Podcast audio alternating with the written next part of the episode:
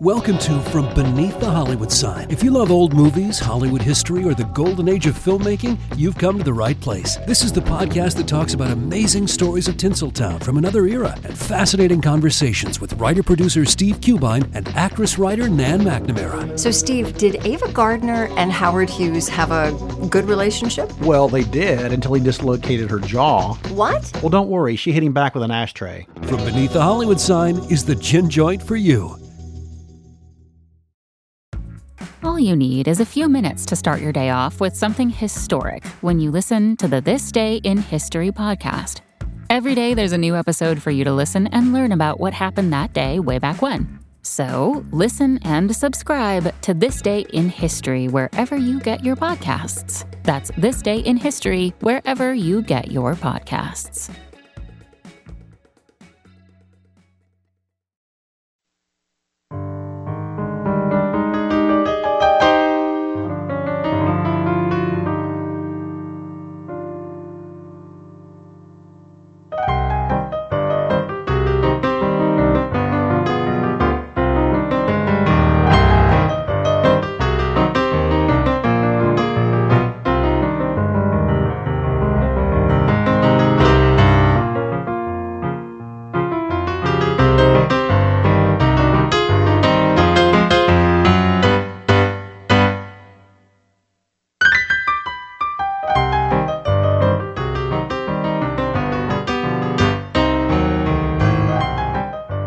Welcome, everyone, to another episode of the Most Notorious Podcast. I'm Eric Rivenes. Happy as always to be here and appreciate you listening.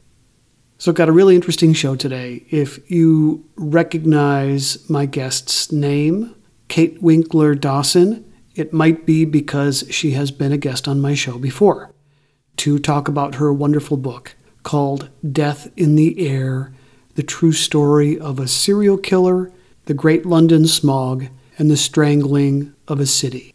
She is a documentary producer and a journalism professor at the University of Austin, Texas, and she's got a brand new book out now called American Sherlock Murder, Forensics, and the Birth of American CSI. Thank you so much for joining me once more. Thanks for having me, Eric. I appreciate it. Yeah, absolutely. So, where did you first hear about Edward Oscar Heinrich? Well, um, you know, my first book, as you had mentioned, was Death in the Air, um, which was about a, a big event. So a, a, smog in 1952 London and the people within the smog and trying to survive it. And one of them is a serial killer. Second book, I wanted to do sort of the reverse. I wanted a bunch of different true crime cases, but told through the lens of one person, a forensic scientist. And so I did something pretty simple, which was I bought a book on the Encyclopedia of Criminals from pilgrims through the 1970s in America. And so I just started reading. It's a huge book. It's like a 700 page book and I just started reading and I was like wading my way through poisoners in the 1800s and then um, train robbers and then you know the uh, mobsters in the 20s and then I got to this train robbery that happened in 1923 in Siskiyou, Oregon and there's a mention of the forensic scientist named Edward Oscar Heinrich, which, you know, I, I, just started looking really because I saw his nickname, which was America's Sherlock Holmes. And so anybody who's intrigued by true crime or by history, um, is of course gonna your antenna is gonna go up with with a moniker like that. And so, uh, you know, the rest I, I just started doing what I normally do, which is finding out has, has anybody written about him before? What would my source material be? How did he make history? Why was he important? Uh, I wanted to ask you about your source material because you were able to get exclusive access to some pretty personal documents from Mr. Heinrich, right? Yeah, I mean, this was an unusual situation, which is great for me in that he had a massive collection at UC Berkeley. So he taught at UC Berkeley for, you know, about 30, 40 years before he died. Uh, and he started the first criminology classes there in the United States. And so when he died, a few years later, his youngest son sort of rented a U-Haul or whatever it was in the 1960s and dumped all of his lab at the foot of, of uh, UC Berkeley. And so all of this stuff, when you, when you send a collection to a university or an archive, has to be cataloged. So there's a real human there who is looking through every piece of material, assigning in a box or assigning in a folder number and then creating a finding aid. And there were more than 100 boxes and not just boxes that had, you know, a few things in them. They're jam packed. Everything from, you know, evidence that you can touch to, um, case files to photographs. He was an avid photographer and to his business journals and newspapers that he never even took the bindings off of. And so it was overwhelming and UC Berkeley has been understaffed. And so this collection sat dormant really for more than 60 years. And when I found Oscar Heinrich, I found his name, I started to, you know, figure out that this was a closed collection. And then UC Berkeley, to its credit, has a little form that you can fill out and you fill it out and you say, yes, I'm a real author. Yes, I'm with a real publishing company. This will go somewhere. People will read this book hopefully. And um, this is the reason why this collection is important. And I promptly got a note back from the assistant archivist that said, good luck. This is not going to happen most likely because we just don't have the staff.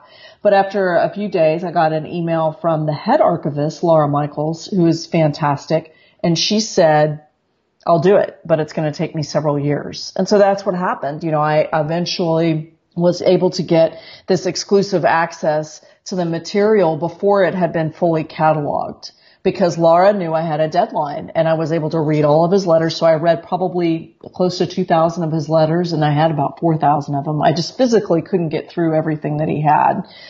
So I had access to all of these letters that I was able to read for the first year. I knew what cases I wanted and I could get a lot of material from those cases to basically build the structure of the book.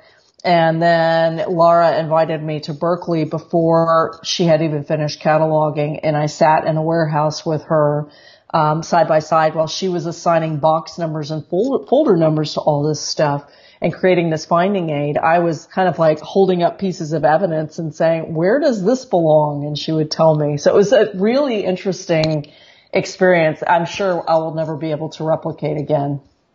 Right. what would your book have looked like if you hadn't been granted that access?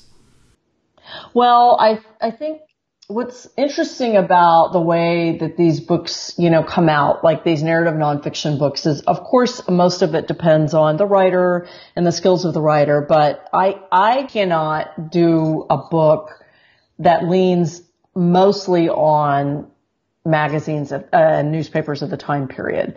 They're usually pretty unreliable and they just don't give you personal insight usually. I mean, there might be a quote here or there, but you're not hearing sort of the inner thoughts of people. And so uh, diaries and journals are really, really important to me. I wouldn't do a book without those. Even trial transcripts, they're facts but they're not really things that, you know, give you, um, sort of the vulnerability of the person at the time.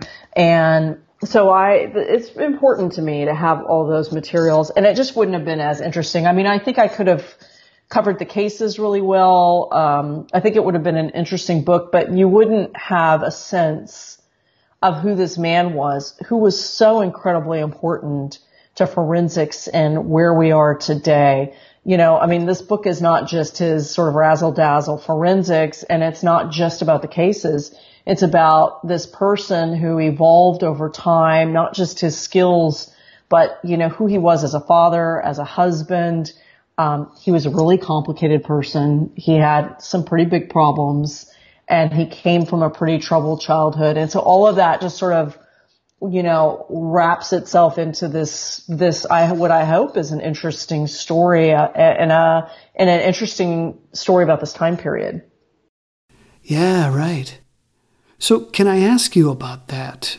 Uh, his background, his, his troubled background. Sure. Would you mind talking about that? How you think the experiences he had as a child and as a young man led him to his career path? Yeah, I mean, I try not to ruin too much of my stories, even though I'm excellent at being my own spoiler. But um, so his father died um, very unexpectedly when he was a young man, when he was 16. And Oscar found his father's body. You know, he was this teenager and just happened upon the scene. And it, I think it was really traumatizing. Um, it was his first experience with a body. And so, you know, that's sort of been, unfortunately for him, telling of how things would go in his life, you know, I mean, both professionally and in some ways personally. But really what, what happened was um, his father died because of really dire finances. And this haunted Oscar for the rest of his life. And it really, you know, he was already somebody, even as a young man, who was hyper organized and compulsive, obsessive. Um, he really was a controlled person. And after his father died, he kind of became more controlling, both with himself and I think with other people. But it really was interesting because I'm not sure he would have been a forensic scientist had that not happened because he was forced to drop out of high school to support his mother and his two sisters. And he started working for a pharmacy in Tacoma, Washington, where he was from, kind of as a cleanup boy. And he was so smart that he was able to study um, these books on on becoming a pharmacist, never taking any formal education classes because he couldn't afford it. And at 18, he passed the state exams, so he became a pharmacist at 18. And that really started him on this career in forensics. He learned about drugs, about medicines, about human behavior.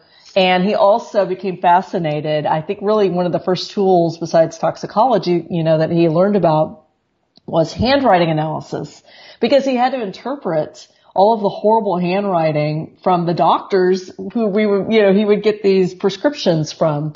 So it all began, his love of science and chemistry and medicine all really began with this job that he might never have taken.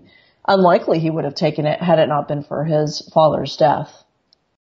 Interesting. So before he comes onto the scene and kind of changes the face of forensics, would you tell us some of the, the common investigative methods that were being used by law enforcement? Sure. So he opened his first lab in about 1910. So this was the first private forensics lab in the country. He opened the lab in 1910, eh, but he, his reputation really became solidified in the 20s and he died in 1953. So in the 1920s, which is really where all of this started for him, where his big high profile cases came in, the joke was that it was the Wild West of forensics, where cops still use the third degree. You know, when they joke about using the third degree to um, get a confession out of people, it was spraying them with hoses, it was beating them, it was verbal intimidation and threats. And this was how a lot of cases were quote unquote solved during this time period. And Oscar Heinrich really wanted to change that. So, you know, before there was a lot of use of shoe prints. Um, there was again this sort of intimidation. Um, they were starting to use fingerprinting, which was becoming a little bit more common. But really, the forensic science was coming from experts in Europe. So in England and France and uh, some in Germany and Italy, these were really the leaders in forensics. And the forensic scientists in the United States were turning to them through books to really learn more. But Oscar and his contemporaries were the ones who really picked up the mantle and advanced all of this stuff. So he is really well known for a lot of firsts, which was pretty incredible. The first person to introduce uh, blood, spa- blood stain pattern analysis in the United States in 1925 in a criminal case. The first to use forensic uh, forensics geology, which is in my book. Two instances that he used forensics geology. One to confirm the guilt of a suspect, and the second case was to locate a body in pretty incredible ways. And then he was also responsible for the first case of forensic entomology, which was, you, you know, entomology is how bugs arrive to a crime scene. Blowflies first, beetles come, you know, and et cetera. So, you know, this, this was sort of the beginning of these tools that had never been used before in America and in many ways, you know, in the world. So it was, it was pretty incredible and he was responsible for a lot of it. Um, he was also responsible for some really bad science, science that we know now is responsible for convicting people, sending them to prison who don't belong there. Or they might belong there, but the evidence is so poor that they shouldn't be kept there because you cannot convict and set this precedent of convicting people uh, based on bad evidence because then you're going to convict, you know, innocent people too. So it was a mixed bag. This is the beginning of forensics where they're going to make a lot of mistakes, where they think they're right. There hasn't been sufficient testing. And a lot of the things that he did, like training in ballistics, like photography with ballistics, are still used today. In forensic geology, entomology is still used today. But things that he developed that are very, very questionable, fingerprinting, blood stain pattern analysis. You know, these are things that the lie detector, that there are things that have in many instances been um, discredited, discounted in court. Uh, but he was, he, he, Oscar would have stood behind and did stand behind all of these things. He also was one of the first to do criminal profiling in the United States. It was very, very unusual. Usually when they profiled someone, it was after the person had been caught and they were determining whether or not they were sane and could stand trial. But Oscar did, you know, the reverse. He predicted the habits of criminals before they were caught. And it helped solidify cases in several cases in my book of criminals who, who were eventually caught. Um, and his profiles were exactly, uh, fit exactly the, the profiles of these people. So obviously he faced some criticism. Every pioneer in their field does. Yeah. Was there a defining moment for him and his career uh, where people knew he was the real deal? Yeah, I would say, um, you know, the first two cases in the book start with 1921, and um, one of them is the case against a very famous film star, and the other one was a case of a missing priest and he was pretty impressive with both of those cases. But what put him on the map is the third case in the book, and that was the Siskiyou train robbery that I mentioned earlier. That's where he earned the moniker America's Sherlock Holmes.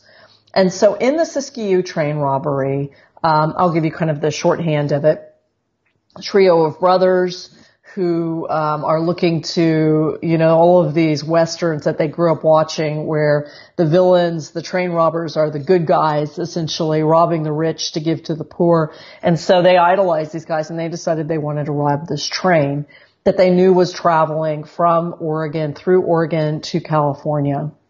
And so they stake out this train and it turns into a disaster. And it's so interesting because the Siskiyou train robbery in this book that I read is pitched as the country's America's last great train robbery. The irony there is, is that these brothers actually didn't take anything. They blew apart most of the train. So everything that they were planning to take got blown to smithereens because they didn't know how to use dynamite correctly.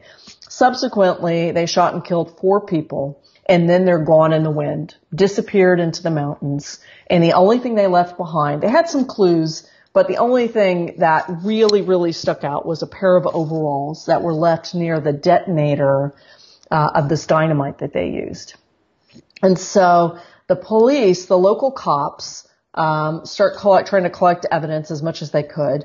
And again, this is 1923, so this was haphazard. I mean, they didn't really know what they were looking for until federal agents from the government were sent down. So because this was a Southern Pacific Railway train, Southern Pacific sent some investigators down to work with a U.S. postal uh, federal agent, an investigator, because uh, this was also carrying U.S. postal mail, and one of the people who was killed was a clerk who was guarding the mail. And the, and the brothers felt that there were millions and millions of dollars in gold and in money, cash, and checks in this part of the mail train. So when these federal investigators came down, they took the uh, pair of overalls, uh, denim overalls, and they examined it and found virtually nothing except for a smear of grease on the left pocket of the bib of the overalls.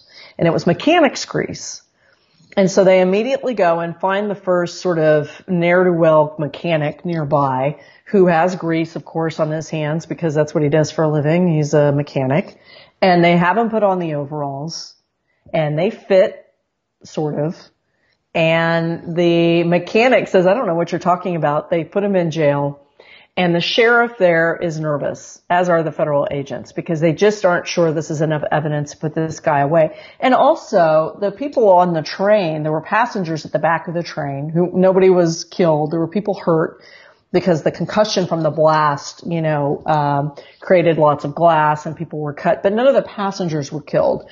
And these passengers reported two or three people, not just one. So they're using the third degree they're shaking down this mechanic. They're trying to get his accomplices.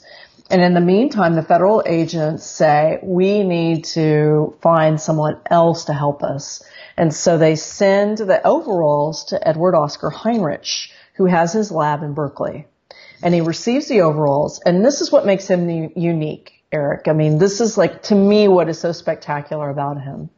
He was the forensic scientist who set the blueprint for other scientists to collect evidence and catalog it and organize it and keep it. And so when we went to the archive, it was all cataloged and, and, and kept neat, right? He used special containers. He had a methodical way of using tweezers to collect every fiber. He starts from the top, he goes all the way down to the bottom, collecting all of these fibers, looking in every pocket, looking under the microscope. He spent 20, you know, in his notes, he says he spent 24 hours straight working on this one garment. And that's not unusual for him. He's got two boys playing loudly upstairs and a wife who's trying to keep house for him. And he's downstairs locked away in his lab and he's examining this garment and he's picking things off of it and he's putting them in special containers and he's taking notes. And as someone who has read the notes, um, I would say more than 300 cases that he worked on. I can tell you that it was detailed, it was meticulous, and he wrote every single measurement that he came across down. He took photographs. And so one of the interesting things that he did, that he had this beautiful photograph, I think is in the book. I have a lot of pretty good photographs that he took. Um, he took a, a um, door like just a wooden door and he hung it from his ceiling in his lab and he tacked this pair of overalls to the door and then he placed a pair of funny looking shoes underneath the overalls. So after he went through all of the overalls with a fine tooth comb and he's looking through all of these um, pockets and he starts cataloging this stuff, he starts to build a profile. And this is why he became uh, America's Sherlock Holmes all over the world in newspapers these federal agents had come up with one clue, a grease stain, right? And Heinrich, when it was all said and done, culled about 25 to 30 clues total, just from one pair of overalls. And the cops came down and the federal agents came down and said, what do you have? And he said, okay, this man is um, under six feet. He's under 175 pounds. He has light brown hair. He clips his fingernails. And here's the biggest takeaway. You need to release your mechanic because this isn't mechanic's grease. It's pitch from a fir tree in a very particular part of Washington.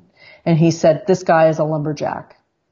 He found, uh, he used forensic uh, botanical evidence. So he found chips that he could prove came from a specific type of fir tree in a specific area of Washington state. And they said, how do you guys, how do you know that this is, uh, you know, specifically a lumberjack?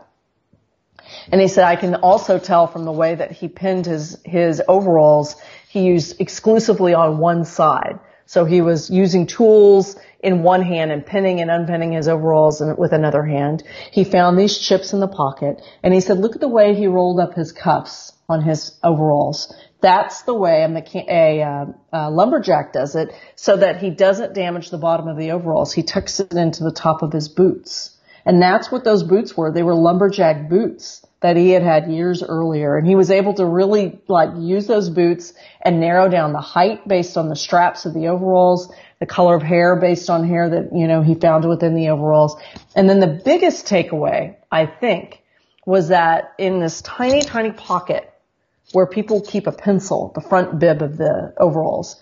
He used a crochet, um, a crochet needle, and he stuck it down and he pulled out a tiny, tiny wadded up piece of paper.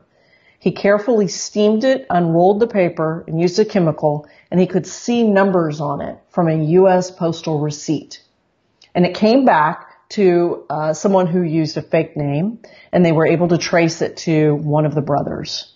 And everything that he said, the criminal profile that he built based on this one pair of overalls tallied perfectly with one of the DeAutremont brothers. It was amazing. It was amazing. And so when those headlines hit, that he had not only found this latent clue that everybody had missed, that pinned it directly on one of the brothers, and then he had not only done that, but sort of, you know, built this in, incredibly accurate profile you know, that was sort of the razzle dazzle of forensics. And so now people, forensic scientists now call him probably the most accurate person in latent trace evidence in the history of forensics, which is pretty remarkable.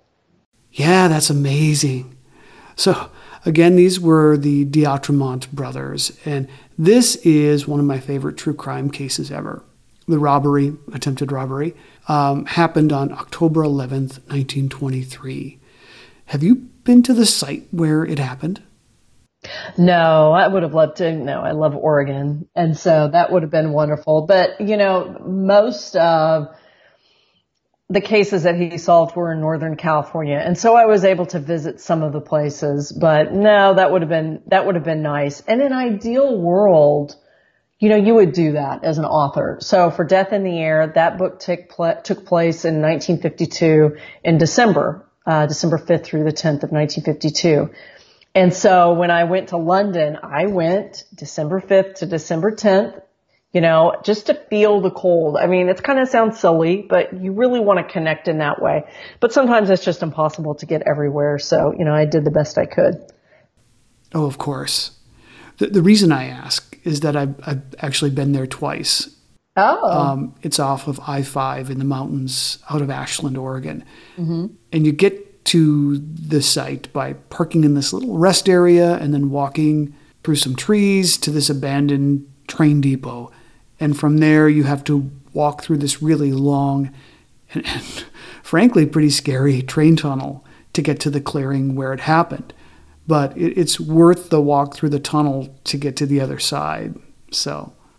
Yeah, I mean it's pretty amazing, and and I think that you know being able to feel a location like that is so important. I mean, again, this is for me it sounds silly, but um, there are, gosh, I think I counted seven or eight different guns used in throughout the book, including you know with this one a shotgun.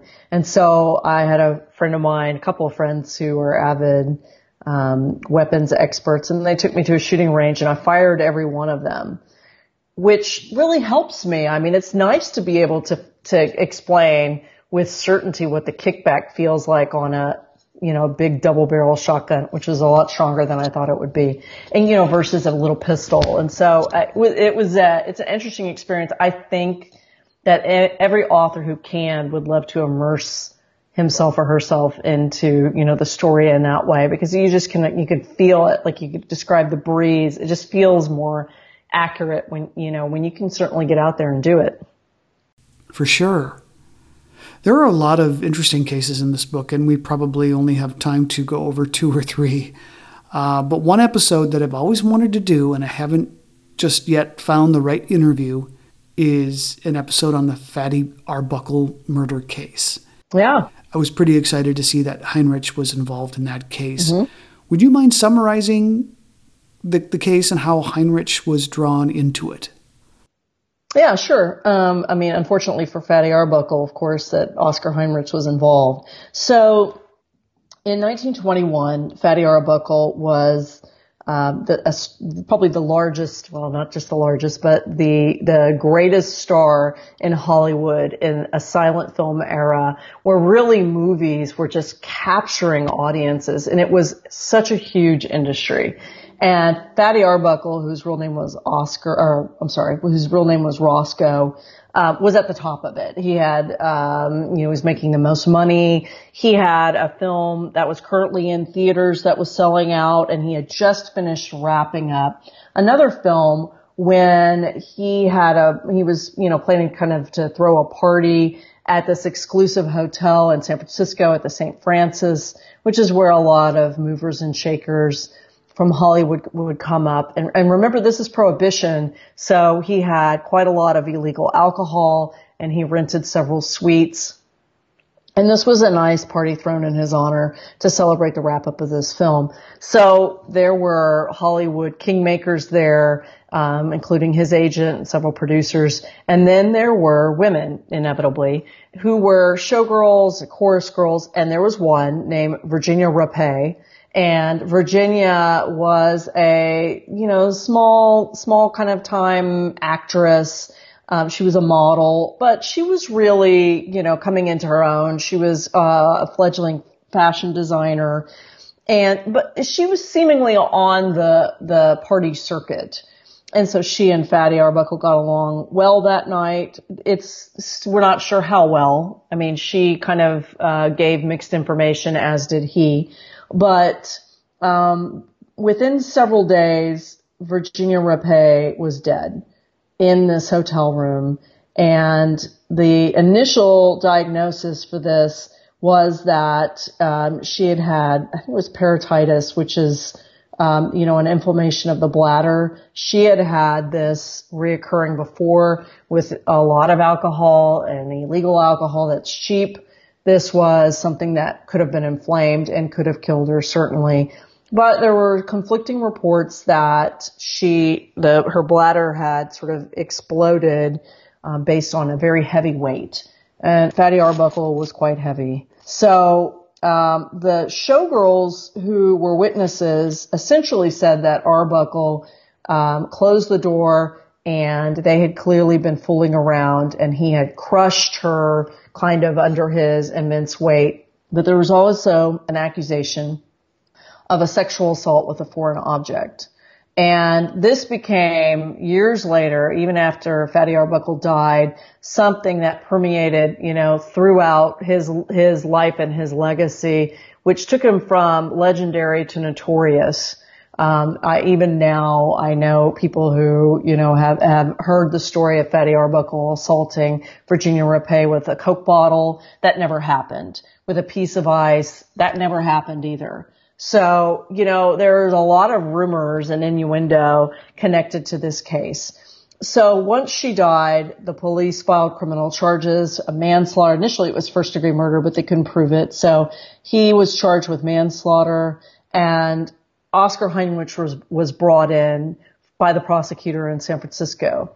So if you look at the cover of my book, the cover, which is a huge handprint, is actually Fatty Arbuckle's hand that Oscar Heinrich took. He went to the San Francisco City Jail. He took, you know, of course, his ink pad, and he took handprints from Fatty Arbuckle. And that was really um, important to me to have on the cover because the fingerprints in particular, the thumbprint played such an important role in uh, Fatty Arbuckle's case. Heinrich was a, a fingerprint expert. He came um, several weeks after the incident happened, and he collected just mounds of evidence. You know, I detail it in the book, but I left out probably 99% of it. I mean, he had just like pages and pages of evidence. He knew this was a really important case. This was, you know, the country's biggest star. At this point, once he had been arrested, Fatty Arbuckle had essentially, been blacklisted by Hollywood. Uh, theaters were pulling his movie out of circulation. Uh, he was really convicted before he even you know, stood trial. And part of this comes to the times, right? So we're in the middle of prohibition. We're in the middle of a, um, a religious movement that's sweeping the country. And it is, is particularly in California, a fight between the religious right and Hollywood. And Heinrich was right in the middle. He was a fervent believer that Hollywood was going to take us into hell and he disliked Fatty Arbuckle. Um, and he really felt like Fatty Arbuckle was guilty, which is dangerous because he's bringing in his own preconceived notions into the case. And so, um, as we move along through the case, we find out a lot of things. One is that Heinrich is using fingerprinting evidence, which I'm not sure if your listeners know this is wholly unreliable. Um, without having this pristine, incredibly accurate fingerprint, which you're probably not going to get from a crime scene. So the National Academy of Sciences um, released a report in 2009 that still stands. Nothing has changed since then. That pattern matching evidence. So when you're taking something like a fingerprint from a crime scene and comparing it to the fingerprint of a suspect or a victim is wholly inaccurate. It's up to the opinion of the analyst. It is not scientifically tested. There aren't scientific reports behind it. It's not like toxicology or DNA analysis where there's been rigorous testing, peer evaluations, you know, studies printed up in journals. That has not happened with things like fingerprint evidence, um, bite mark evidence. These are things that are now basically considered junk science. And so the danger we have now is still some of these things are leaned on very heavily to convict people. And we shouldn't be doing that. So if we go back to Fatty Arbuckle, the fingerprint evidence, I saw what Oscar used, right? So I saw the photograph, I could see the fingerprint evidence, and what he said was that he had two handprints, one on top of the other. One was Virginia Rappe's, and the other one was Fatty Arbuckle's. And it proved that Fatty Arbuckle was forcing Virginia Rapay to stay inside the suite. It was more evidence that he was the aggressor, right? And so this evidence was what ultimately uh, forced mistrial after mistrial in this case. It was frequently one juror who believed him, Oscar Heinrich, in this bad evidence. And this was to me a big turning point in his career because he was taking on Hollywood. He was taking on what he thought was an immoral establishment. He was bringing his personal, his personal feelings into it. And he was bringing in evidence that he thought was good, that had been used for hundreds of years. And we now know that it's not. And so therein lies, you know, the problem with the Fatty Arbuckle case is that you are making assumptions that this happened. It doesn't mean, regardless of whether he was keeping her in the, in the room or whether or not, you know, he assaulted her, we don't know. Um, we do know that the witnesses who accused him of killing Virginia Rappe recanted and then unrecanted and then can't, you know, over and over again, they were unreliable. So all of the things that happened in that case now with clearer eyes and with decades of experience with forensics and with expert witnesses and what we know, we know that this was a shaky case. And uh, a jury's uh, I can't remember the exact number, three or four juries had a really difficult time until he was finally acquitted. But at that time, you know, his Fatty Arbuckle's career was ruined, absolutely ruined. And now a quick word from our sponsor. Hello, everyone. You may recognize me as Gabby from the History of Everything podcast. And my name is Brenna, and you don't recognize me from anything yet.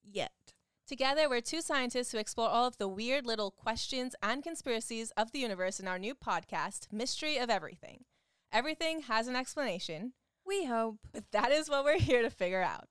We will dive into the science behind many popular conspiracy theories, such as vaccines causing autism, flat earth theory, and was the moon landing fake? And if so, why the heck would anyone even do that?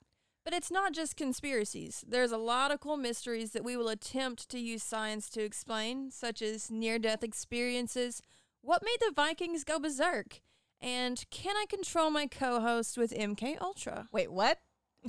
anyway, make sure to check out the Mystery of Everything podcast everywhere where you find your podcasts.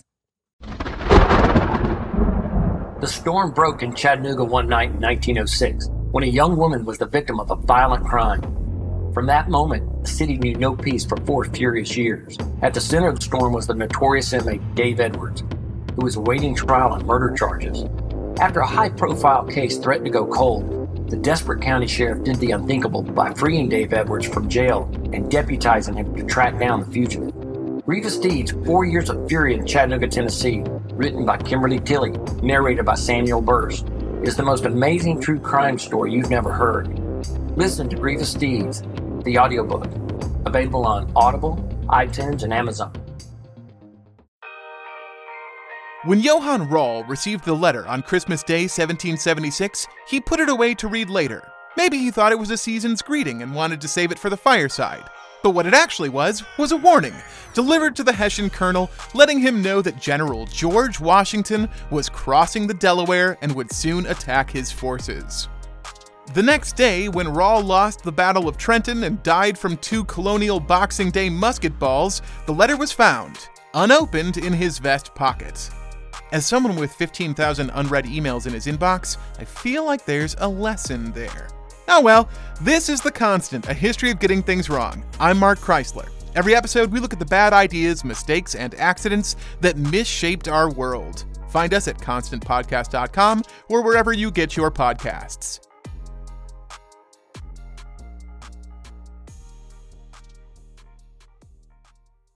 Some of us love history. Others used to or never did because history was presented as nothing but the rote memorization of names, dates, and facts. Basically, the story got left out, and that made history kind of suck. My name is Greg Jackson.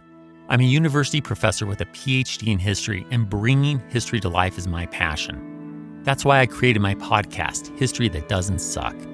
I want to teach you everything you need to know about U.S. history, but I do so through stories. Let me tell you about George Washington begging his men not to mutiny against Congress, Clara Barton saving Union soldiers amid enemy fire, enslaved Frederick Douglass risking his life for liberty, and about so many other figures as their real experiences make industrialization, social movements, and even congressional debates and tax policy come to life.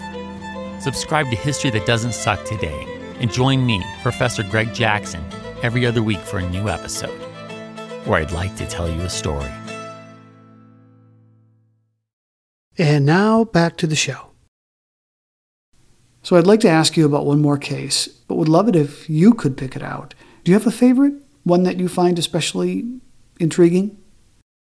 Sure. I mean, there were, it's unfortunate that I was limited to 300 and something words or uh, 300 and something pages because, yeah, there were so many cases. I was pretty strategic in the cases I picked. One, I wanted the most uh, material. So I actually asked the archivist for the largest cases, which are the ones that, you know, had the most, uh, that he collected the most information, that had his trial transcripts that no one had read before.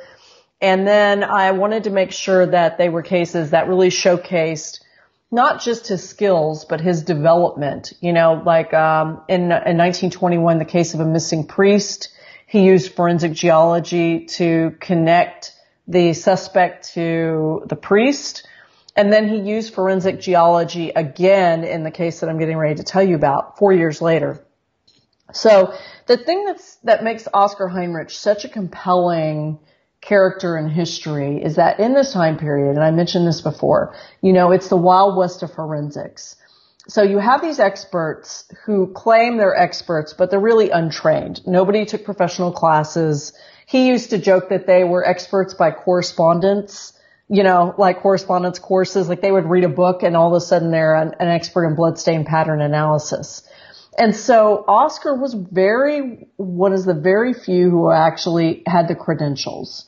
He was called the first professional expert witness because he was a pharmacist, so he knew about toxicology and he had, you know, he knew about drugs and medicine. He had a degree in chemistry from UC Berkeley. He became a chemical engineer and a sanitation engineer. So when he was a sanitation engineer, that's when he learned about geology. And he used a special test on, you know, uh, different, you know, like on grains of sand or dirt to find out what components made up that grain of sand or made up that piece of dirt or brick. And that way you can kind of trace it if you're in forensics to a location of, you know, a suspect or a body or a piece of clothing.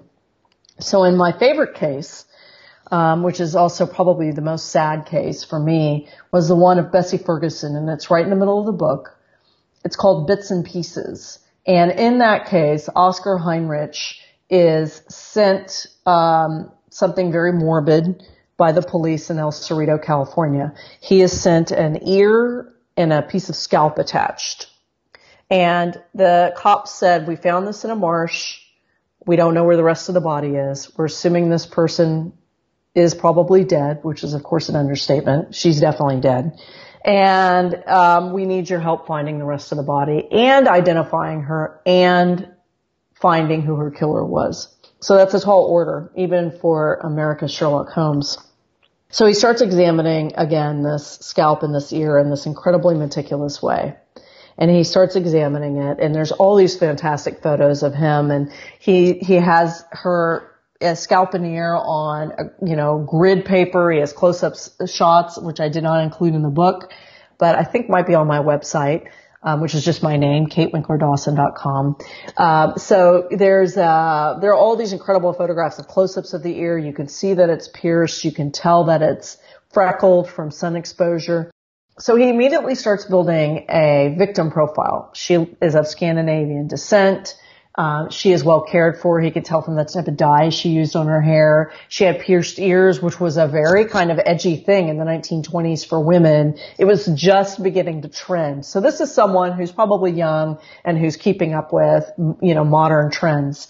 And then he starts looking at um, the bugs. So he sees larvae from blowflies, which is what what blowflies do. They're the first bugs to arrive at a corpse. So, you know, forensic entomology is the study of how bugs, you know, appear in waves at a, at a corpse. And that's how people still now are able to predict uh, time of death. So only the blowfly was present on this ear, which for Oscar meant that this was a, a very fresh kill right? This was 24 to 48 hours at the most because he didn't see evidence of beetles or any of the other bugs that would come afterward. He made that a very specific note.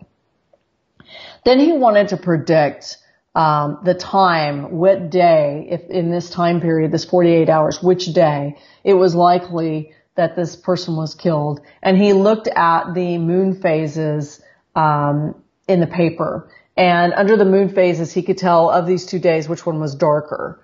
So he assumed that this person was probably killed outside. So he was really able to narrow it down. But the biggest thing was where is the rest of her body? And so he starts to examine the canal of the ear and he finds a piece of sand, which is really unusual because there's no sand where this ear was found. It's in a muddy marsh, you know, thick black mud in El Cerrito. There's no sand.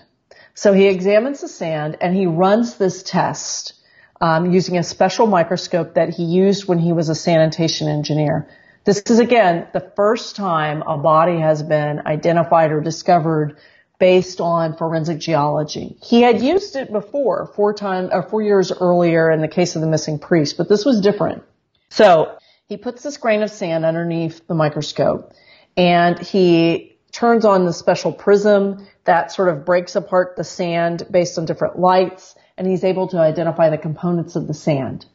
So he opens up a map and he could see that on this piece of sand, the salt deposit is very, very small. So this to him indicates this is not sand that has come from sand on a beach by the ocean because the salt deposit would have been much larger. This is small. So it's sand that comes from probably a creek or a river that dumps into the ocean, but far enough away where the sand is not, you know, the salt deposit's not larger.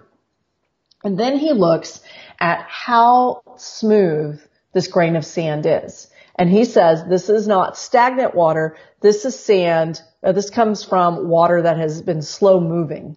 So he opens up this geological map and he looks in about a 20 or 30 mile radius and he hones in on this spot at the bottom of uh, a creek, you know, slash river that's slow running, that dumps into the ocean, and he circles it and he shows the police, and the police say, "You're nuts. That's 12 miles away from where the ear was found." And he said, "Go look." And so they did. And in about a one to two mile area, they found the rest of her body in different parts. He had dismembered her. And so I'm not going to ruin whether he catches the killer or not. And I'm not going to ruin who this woman was, who the victim was.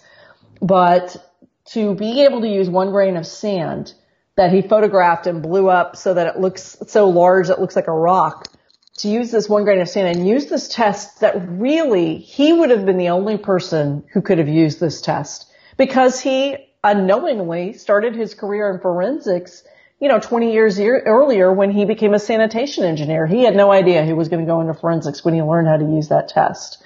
So he was a generalist that really doesn't, you know, doesn't occur today. You know, now in forensics labs, there are experts. They're usually just experts in ballistics or bloodstain pattern analysis or uh, toxicology. He knew all of it. He knew 20 to 30 different disciplines, some of it professionally, some of it he read about, but the people who he sought out as, you know, fellow experts, people he could consult with were these people who, you know, he thought were incredibly uh, knowledgeable, who had done appropriate research, and they exchanged ideas.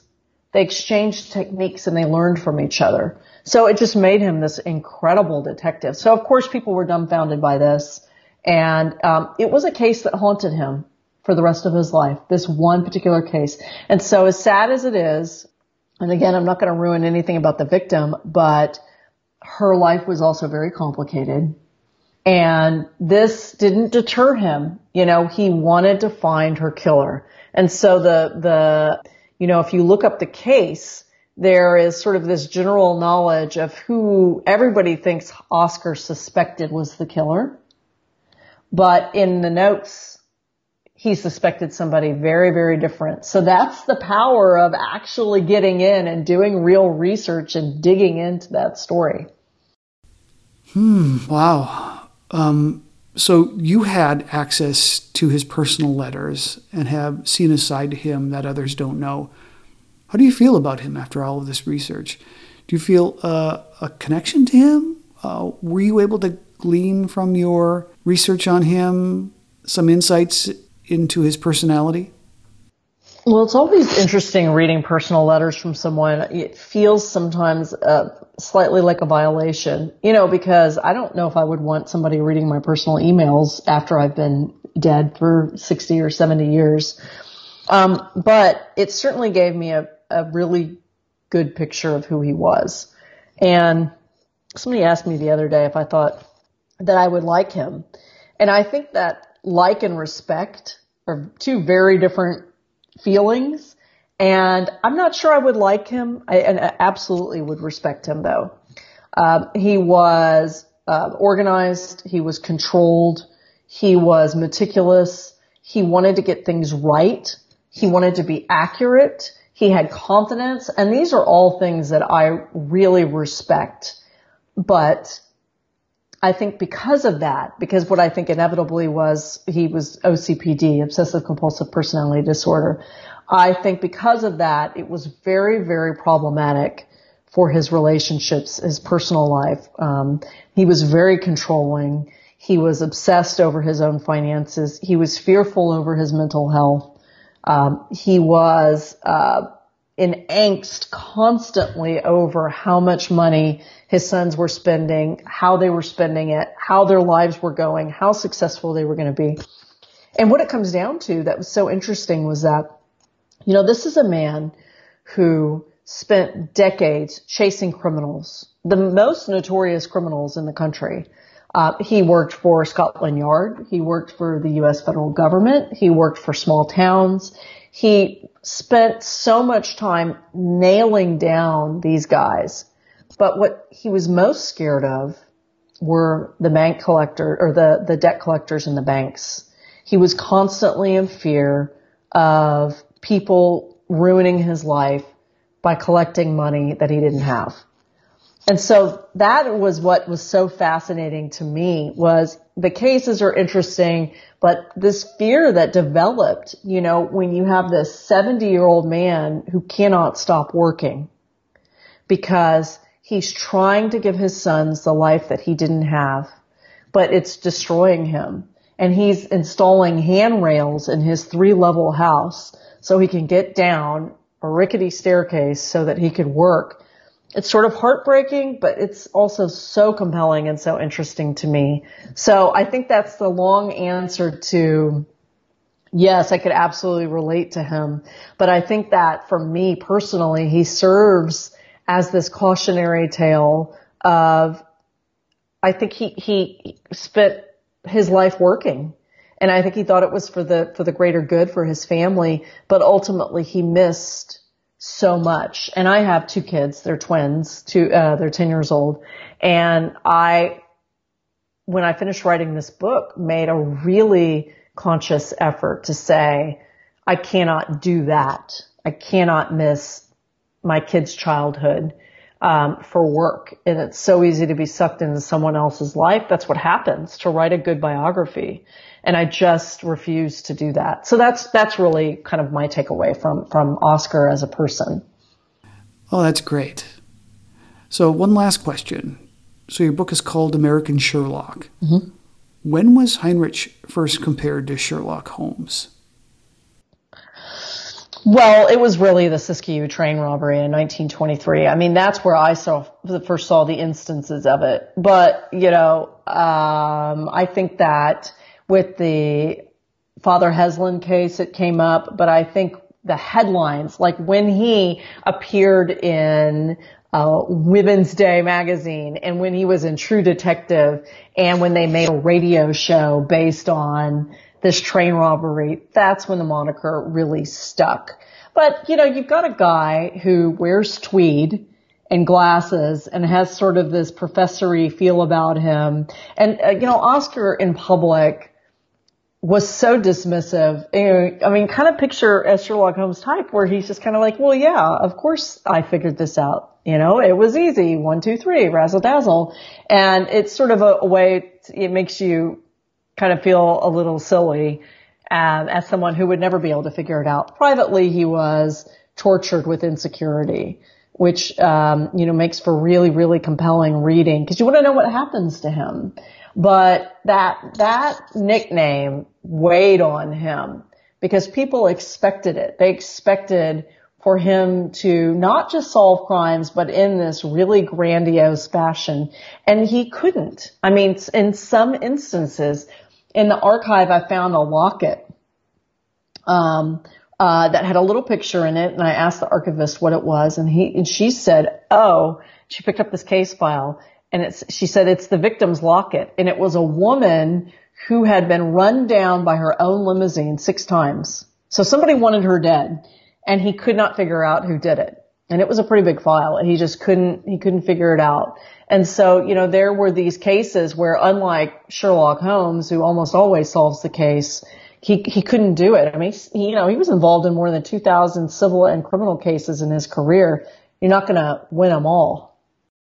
Yeah, and you mentioned that he was invited by Scotland Yard to solve cases there. Yeah, he worked especially dur- during World War One and World War Two, and uh, his son was one of the monuments men.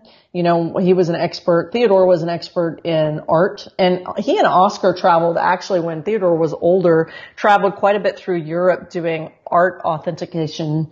And Theodore was one of those monuments men who after World War II would go and identify art that had been um, stolen by the Nazis. And Oscar helped him with that. And so he was world, you know, he's known around the world. All the newspapers printed, you know, stories about him when, when he would do something impressive. So he, he was involved, um, with the federal government and, uh, was it, uh, Hoover had asked his opinion on the Lindbergh baby case and there, and Oscar didn't want to have anything to do with it. So, you know, there, there were, he was tapped for a lot of very, very big cases. I know I, I said I had one more question, but whenever Hoover comes up, I just have to ask.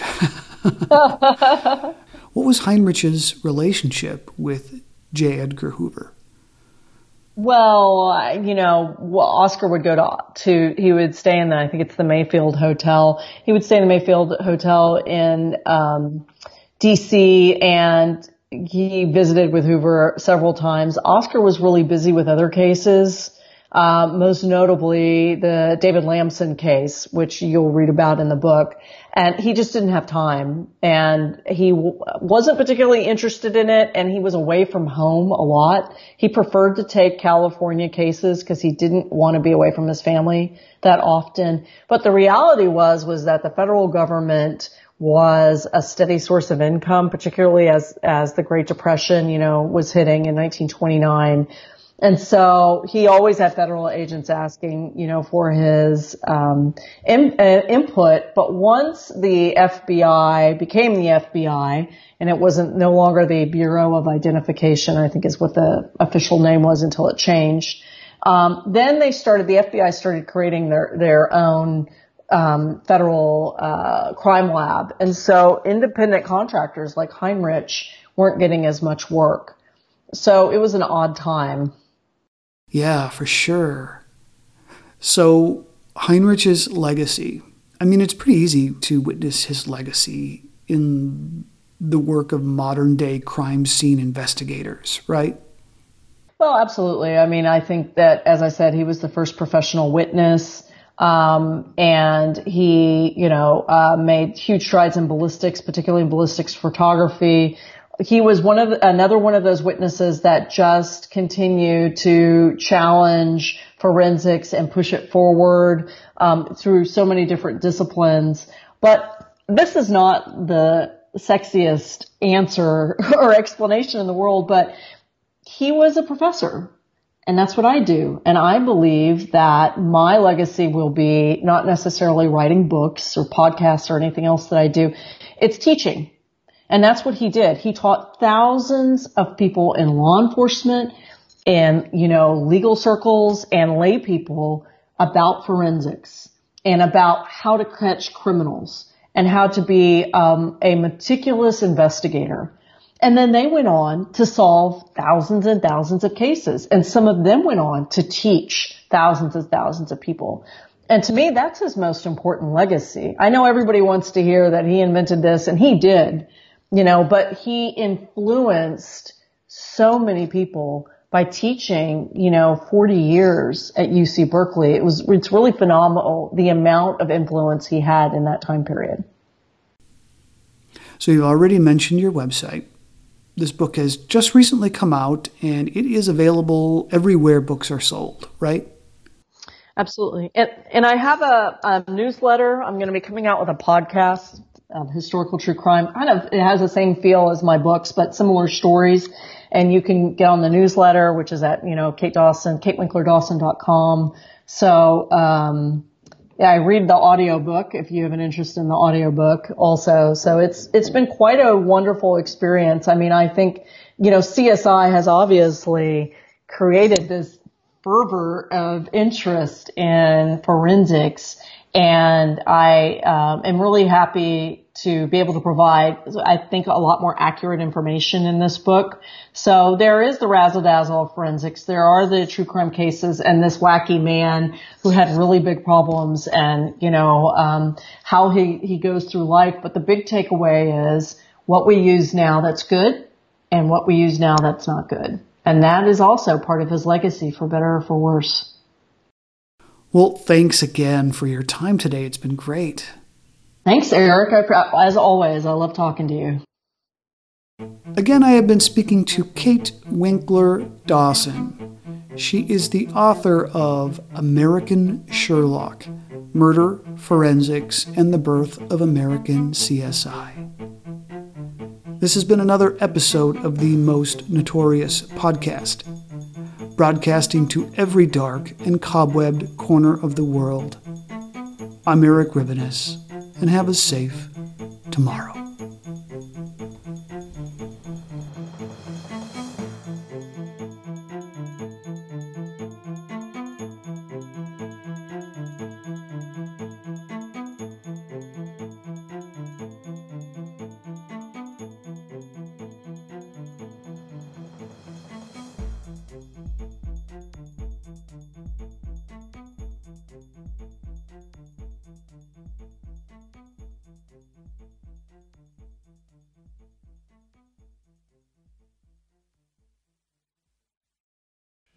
Hello. My name is Matt, host of the Pirate History Podcast. Pirates rank among the most mythologized and romanticized of all historical figures. It can become easy to forget that pirates were real people that had real world concerns. If you like tales of high seas adventure, daring do, and also want to learn more about who Blackbeard supported to be king, you can learn more about all of that at the Pirate History Podcast.